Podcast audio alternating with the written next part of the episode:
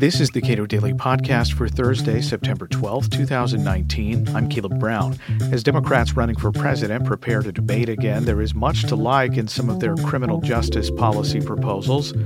Few candidates have even zeroed in on qualified immunity, a special legal protection for cops, as a key contributor to our broken criminal justice system. Cato's Clark Neily details some of the plans of the Democrats running for president. Well, I think the issues that the Democratic candidates for president are willing to grapple with are primarily focused on policing uh, racial disparities, use of force, and to some extent accountability. Uh, those are all very important uh, issues, but uh, I don't think they really go to the very heart of the criminal justice system's uh, pathologies.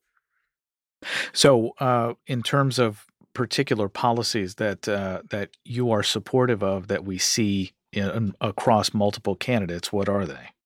Well, several of them have flagged qualified immunity uh, as something that, that they would like to get rid of. Of course, the Cato Institute is leading uh, the campaign to eliminate qualified immunity, which is a judge made doctrine uh, that makes it very difficult to hold police and other government officials civilly liable uh, for violating people's rights. And so it's a very positive development that uh, several different Democratic presidential candidates, including Castro and uh, and um, Bernie Sanders and Elizabeth Warren, have flagged qualified immunity as something that that um, that they may may well try to get rid of. So. Uh, Bernie Sanders has a habit, and I don't know if this is uh, shared by some of his fellow candidates, but he has a habit of talking about uh, policy changes that the president doesn't actually affect that much um, how would uh, qualified immunity, uh, I guess, as a president, what what can they do? To, get rid of it. Yeah, I mean it is it's challenging, but the, the president is not without some ability to influence policy. First and foremost, uh, qualified immunity uh, is a defense that is available to federal officials who are sued for civil rights violations. The president could, at least in theory, uh, require that as a as a um, uh, term of employment that federal officials decline to assert qualified immunity as a defense in cases where they would otherwise have the ability to do so. I think that's probably fairly unrealistic. But what the most realistic thing I think the president can do uh, is to make clear that he or she plans to work with Congress to amend uh, the main federal civil rights law, so called Section 1983, uh, to make clear that it does not in, include a defense of qualified immunity, so that when people sue a police officer uh, at the state or local level, which is what most civil rights uh, cases involving law enforcement um, uh, involve, uh, that the uh, federal law that that enables the, that suit to proceed will not include the defense of qualified immunity as it does now. Uh, several of the candidates want to double, triple, quadruple the uh, funding for the Department of Justice Civil Rights Division. How effective has that office been at enforcing constitutional rights on behalf of people who've had them violated? I would say DOJ's Civil Rights Division has been uh, hit or miss uh, in terms of its ability to uh, positively influence misconduct uh, at the state and local level. Um, it certainly has had some successes, uh, and it's a it's a very tall order. It's a very tall order to try to fundamentally reform uh, policing practices out in the in the cities and and other areas. So um, Trump, President Trump, of course, has dialed it back significantly, and in terms of of uh, federal oversight over local police departments. I think it's um, that's that's been to the detriment uh, of, of, civil rights enforcement. So I certainly support uh, the um, uh, the the proposal that many Democratic nominees, or uh, not nominees, but candidates have made to ramp up that oversight. Uh, but again, I don't think it really goes to the most fundamental pathologies in, in the criminal justice system, which uh, include uh, over criminalization and the uh, use of course, of plea bargaining uh, to practically eliminate the uh, criminal jury trial, which has really been arguably the biggest disaster in our system and what has perhaps most facilitated uh, the um, uh, the dynamic of mass incarceration. So, to the extent that candidates are talking about clearing the decks when it comes to uh, things that are technically criminal but should not be criminal. Is there a, are there a lot of candidates who are uh, taking that up at all? Well, unfortunately, I think uh, Kamala Harris uh, sort of uh, epitomizes this uh, this undertaking when she says that she plans to eliminate uh, the, the uh, federal prohibition of marijuana. Um, that's certainly a good idea. It's certainly something that that a, a very significant majority of Americans supports. the federal government, frankly, has no business um, criminalizing the purely local possession and distribution of marijuana. Um, but the amount of federal enforcement um, in that area is is a drop in the bucket compared to the larger drug war. And so, while it would certainly be all to the good uh, to completely eliminate federal enforcement uh, of federal marijuana laws, it wouldn't have um, a, a, really significant impact on mass incarceration. It would certainly change the lives of a handful of people uh, for the better, and, and hopefully, uh, people who are now uh, serving sentences for purely marijuana related uh, federal crimes would be released uh, if that if that policy were applied retroactively, which it wouldn't have to be, and it might not be, but certainly justice would seem to uh, entail that it would. Uh, but again, uh, the um, amount of federal marijuana um, enforcement is a very small drop in the bucket, and so if that's really all you're proposing, um, it's it's it's, uh, it's it's not going to have a significant impact on the overall um, policy of mass incarceration that we have. Cory Booker has made an allusion to fighting to end the war on drugs, but unfortunately he hasn't really provided any concrete uh, proposals in terms of what exactly he would do. But to have a president that was serious about ending the drug war would be an extraordinary uh, boon to the country. Uh, and so hopefully other uh, candidates will be uh, inspired to take up that cause as well uh, Pete Buttigieg and uh, Kamala Harris and, and perhaps some others have uh, uh floated the idea of establishing some sort of uh, federal standard for uh, the use of force. What what does that mean?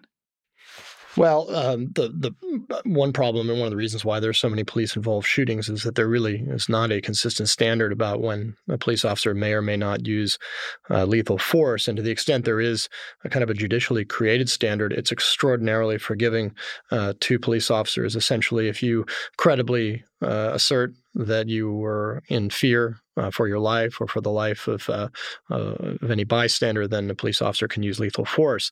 Um, the among the many problems with that standard is the fact that when you are pointing a weapon at somebody, uh, that's one of the most provocative things that you can do to another human being. If you're pointing another weapon, if you're pointing a weapon at another person, uh, then by definition uh, your safety is at risk. And to say that you were uh, in fear while pointing your weapon at another person is a perfectly reasonable thing to say. So, in effect, police can simply create the ability to use lethal force against another person by pointing a weapon at that person. Uh, and that will essentially give them a free pass uh, in court. That is hugely problematic. And one of the reasons why it would be helpful uh, to have uh, the kind of national standard on the use of lethal force that it appears some of these candidates are proposing. And it would be absolutely uh, essential that such a standard uh, eliminate this ability that police have to effectively sort of create their own uh, get out of liability free uh, card by simply pointing a weapon at another person and then saying, oh, and while I was, because I was pointing a weapon at this person, I was in fear for my life. That just, uh, that kind of circularity has been an absolute disaster in this area.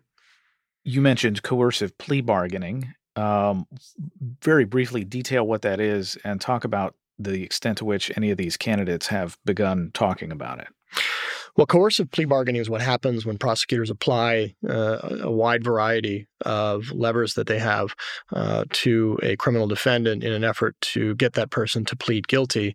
Uh, more than 95% of all criminal convictions today are obtained through plea bargain. In the federal system, it's more than 97%, and that simply wouldn't happen without a great deal of coercion, which is uh, which has become standard uh, procedure now. So, and this includes things like threatening people with mandatory minimums, uh, locking them up while they're waiting for trial, so it's more difficult for them to work with their lawyer, uh, even threatening friends and family members with criminal prosecution if uh, if the defendant doesn't accept a plea. So that's what coercive plea bargaining entails, and it's really become sort of the lifeblood of American criminal justice. It's the way that most criminal charges are adjudicated today, uh, and it's it's really, I think, probably the primary engine driving mass incarceration and it's completely antithetical to what the Constitution contemplates, which is a uh, public jury trial and uh, significant involvement by citizens, by ordinary citizens, in the administration of criminal justice. Uh, Elizabeth Warren actually has proposed uh, uh, scaling back coercive plea bargaining. She doesn't really have any uh, specifics about how to go about that, um, but uh, just to even mention it uh, is is a very important step. And again, we certainly hope that other candidates pick up that uh, that proposal as well.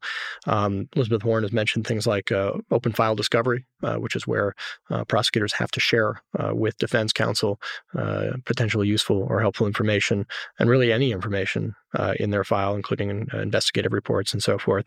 And she's also mentioned the possibility of an independent prosecutorial integrity unit at the federal level, which would be also very helpful. It's unclear exactly what that would entail, but it might well be something along the lines of what some cities and states have, which is uh, a group of prosecutors that go back and look at uh, convictions that have already been obtained uh, to see whether or not they may have been problematic and whether the person was in fact guilty. Uh, those are sometimes referred to as conviction integrity units.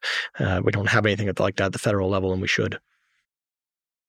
I note that uh, these people are running for president and not governor. And of course, the, the federal government does relatively little of the incarcerating that uh, is done in the United States that makes the United States such a, a massive uh, incarcerator. Um, so, with respect to trying to lean on states um, to get better policies, is there anything appropriately that a president can do? Well, I do think that that states often look to the federal government in a in a somewhat informal way about what's appropriate and what's not appropriate. Um, they're certainly entitled to go their own way to a certain extent, as long as they do so within constitutional bounds. Uh, but but simply uh, having the the uh, U.S. Department of Justice conduct itself um, in a um, you know a, a, more constitutionally respectful way, and and um, uh, for example, uh, dialing back on coercive plea bargaining, I think there's a very good chance that that would uh, eventually kind of uh, leach down uh, to the uh, state and local levels because they do, I think, prosecutors at those levels do tend to sort of look to uh, uh, the federal government and to the Department of Justice for uh, for what's appropriate and what's not. And then, of course, uh, this is somewhat more uh, contentious or debatable, but there are all kinds of opportunities for the federal government to tie funding to various reforms and and changes in, in, in policy at the the state and local level. Um, though that that ability to tie funding to policy has certainly been abused in the past. Uh, but if there were one area in which uh, uh, even a libertarian might wish to see the federal government uh, exercise the power of the purse to uh, prompt uh, changes in policy, I would think it would be criminal justice reform and specifically trying to ameliorate mass incarceration. Clark Neily is Vice President for Criminal Justice at the Cato Institute. Subscribe to the Cato Daily Podcast wherever you get your podcasts and follow us and suggest show topics on Twitter at Cato Podcast.